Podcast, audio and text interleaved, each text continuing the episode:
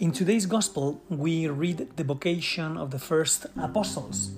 John the Baptist was baptizing in the Jordan, and he saw Jesus passing by, and he pointed to him and said, "Behold the Lamb of God." John and Andrew were listening to John the Baptist, and they followed Jesus. And Jesus noticed that someone was following him. The Lord turned around and asked them, "What are you seeking?" And they said, "Master, where are you staying?" And the Lord said, "Come and see." And here is the first idea I would like to share with you today. The Lord invites us to come and see. Um, to enjoy with the Lord in prayer, it's something that doesn't happen right away. The Lord invites us to come and see. It's kind of a journey. We will enjoy with Christ a lot in our personal prayer, but it will take a little bit of an effort, because we have to come and see, and we have to invest time, we need to invest efforts, we need to make resolutions, we need to persevere, we need to be there, even the days when we are tired, because when we do all these things, what we are doing is to come and see. And finally, we discover Jesus. All of us are interested in the Lord, right? Like Andrew and John. Andrew and John wanted to know, he, I mean, who is this man who is so important that John the Baptist said that he is the Lamb of God? He must be an important man, right? Plus, this man is connected with God because he is the Lamb of God, right? So, all of them, all of those who had an encounter with Christ in the gospel were fascinated, because the personality of Jesus Christ is beautiful and is amazing, and is unique, is the Son of God among us, right? So, and they wanted to, to know, right? So here's the thing. All of us want to be close to Christ. All of us want to be good Catholics. All of us want to be a saint. But only those who come and see, all only those ones are the ones who end up getting to know Jesus very well and enjoying with him a lot. And that's exactly what you do in your mental prayer. So congratulations, because if you are listening to this podcast right now, it's probably because you are on that journey. Come and see. And I can tell you that the Lord is happy with that. So I invite you to persevere, to keep going in this uh, journey, in this adventure of following Jesus Christ, because sooner or later you will have the experience of Christ. And this is what happened to the apostles. They were so happy to be with Jesus that they never forgot this moment. When John wrote the gospel, he recorded, you know, it was about the tenth hour. John wrote the gospel when he was very old, but he remembered perfectly the moment of the day when this beautiful encounter with Christ happened. Because an encounter with Christ is something beautiful, is something that you will never forget. It's something that it's, you know, fills our hearts with joy, with peace, and you will never forget about that moment. So keep working on your daily prayer. Keep persevering in your times of prayer every day. Remember, it's not about how much time do you spend in prayer or how, no.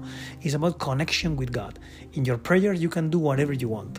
You can read the gospel. You can ask the Lord for the people you love. You can share with the Lord your joys, sorrows, concerns, projects, et cetera. You can do whatever you want. The most important thing is stay connected with the Lord for a few minutes every day in prayer. That's your journey about, you know, like the apostles, come and see. And if you go down that road, you will have a beautiful encounter with Christ. Eh? So in prayer, do whatever you want and make sure that you connect with the Lord. Come and see. That's today's first idea for your mental prayer, if you like to take it. Then the second one is that encounter with Christ fills our hearts with joy. And then as a result, we want to share that with those around us. These apostles, Andrew and John, went to talk to their friends and relatives about this encounter with Jesus. And John talked to, uh, and Andrew talked to Peter, right? And said, "We have found the Messiah." After one day with the Lord, they realized this man is the Son of God, this man is the Messiah. and it is great to be in touch with him. It is great to follow him. So Andrew needed to share this discovery with his brother Simon. And he invited Simon and told him, we have found the Messiah. And Simon trusted his brother, and he went to see Jesus. And Jesus looked at him. We read in Saint John's Gospel, before the Lord told him anything, he looked at him with love, because we know that Jesus' gaze, when it's upon us, is a gaze always of love. Eh? And that's exactly what the Lord did with Peter. He looked at him with love, and then he said, you will be called Cephas. The Lord changed Peter's name, eh? Simon's name, into Cephas. Because when someone loves you, somehow changes your name and calls you in a nice way, right? And gives you a nickname. That means that the person loves you and likes you, right? That's what we do with our friends. That's what we do with our brothers and sisters. And that's beautiful, right?